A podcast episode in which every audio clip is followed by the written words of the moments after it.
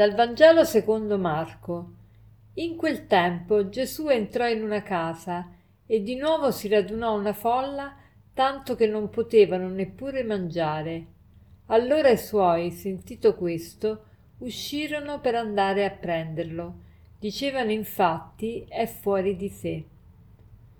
Gesù entra in una casa e di nuovo si raduna un'immensa folla Gesù doveva avere, come diciamo sempre anche in altre meditazioni l'abbiamo detto, doveva avere un fascino incredibile per attirare tutta questa folla. Ma questa volta la folla è talmente grande che non hanno neppure il modo di poter mangiare. E allora che fanno i suoi più intimi? Fraintendono e allora pensano che, che Gesù eh, non ci stia con la testa. E quindi qui c'è scritto: allora i suoi, sentito questo, uscirono per andare a prenderlo per andare a prenderlo. Questo da una parte può sembrare cattivo perché lo, lo vanno a prendere e, e, poi dicono anche, dicevano infatti è fuori di sé, ma dall'altra parte può essere positivo perché avevano visto l'andazzo, avevano visto come i capi dei farisei e gli scribi volevano ucciderlo e quindi forse volevano anche proteggerlo i suoi ma comunque mi vorrei soffermare su questa frase che dicevano è fuori di sé. Una mia consorella Simona, una volta commentando questo brano, ha visto la parola gre- greca che Marco usa per dire è fuori di sé. E la parola è la stessa che la parola estasi. Infatti è existe. Dicevano, infatti è existe. Existe vuol dire fuori di sé.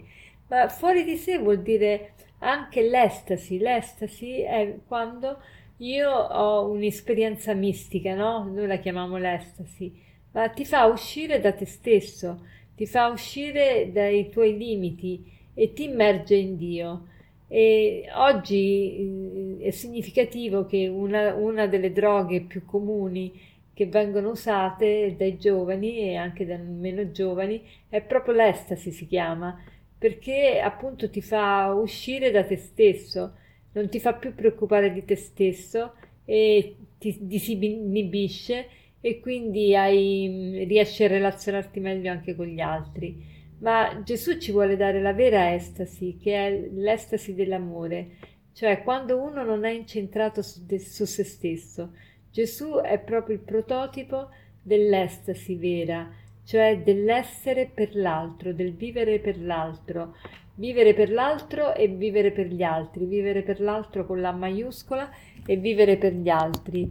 E questo in tutti gli atteggiamenti della sua vita. Allora oggi potremmo anche noi fare il proposito di vivere per l'altro, di, in che senso fare questo proposito? Quando preghiamo non siamo tanto incentrati su noi stessi, sui nostri problemi. Sì, è bene parlare al Signore di quello che ci succede, di quello che sentiamo, ma una preghiera fatta solo così, solo a parlare di noi e mai ad ascoltare, a sentire quello che Dio vuole dirci, è una preghiera appunto troppo intimistica, una preghiera troppo superficiale, una preghiera che ci cambia poco o niente. E invece dobbiamo avere la, la preghiera che è estasi d'amore, cioè che è uscita da noi stessi e immergerci nel mondo di Dio. E poi potremmo fare anche il proposito di eh, uscire fuori da noi in che senso?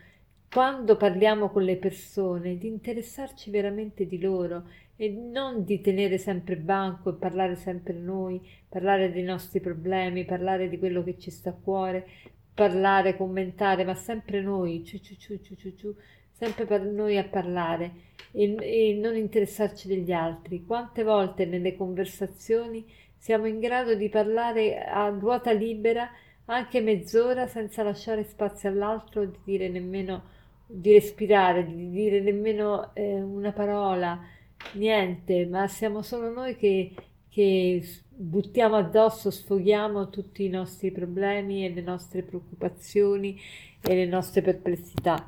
Allora oggi facciamo il proposito invece di uscire fuori da noi, di essere di vivere per l'altro con la maiuscola e per gli altri. Per concludere l'aforisma di oggi è nulla è impossibile per chi crede, Nulla è difficile per chi ama, nulla è impossibile per chi crede, nulla è difficile per chi ama. Di San Bernardo di Chiaravalle. Buona giornata.